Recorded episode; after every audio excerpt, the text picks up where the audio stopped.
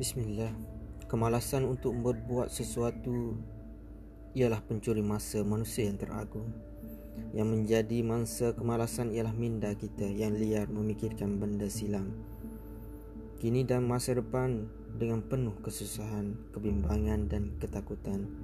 Kemalasan juga adalah pintu kepada kemurungan dan kekecewaan kerana minda yang sibuk melayan bisikan syaitan. Jangan duduk tanpa melakukan sesuatu berfaedah.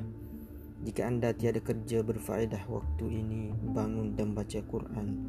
Baca apa-apa buku, berzikir, menulis, membersihkan rumah dan buatlah apa sahaja yang boleh menjauhkan diri kita daripada termenung dan kebosanan bangkit dan buatlah kerja jangan melayan bisikan syaitan dalam khayalan kerana malas kredit kepada Rasfan Amiruddin hashtag nota ilmu pilihan Malaysia baca dibaca oleh Adli Norazmi 6620 terima kasih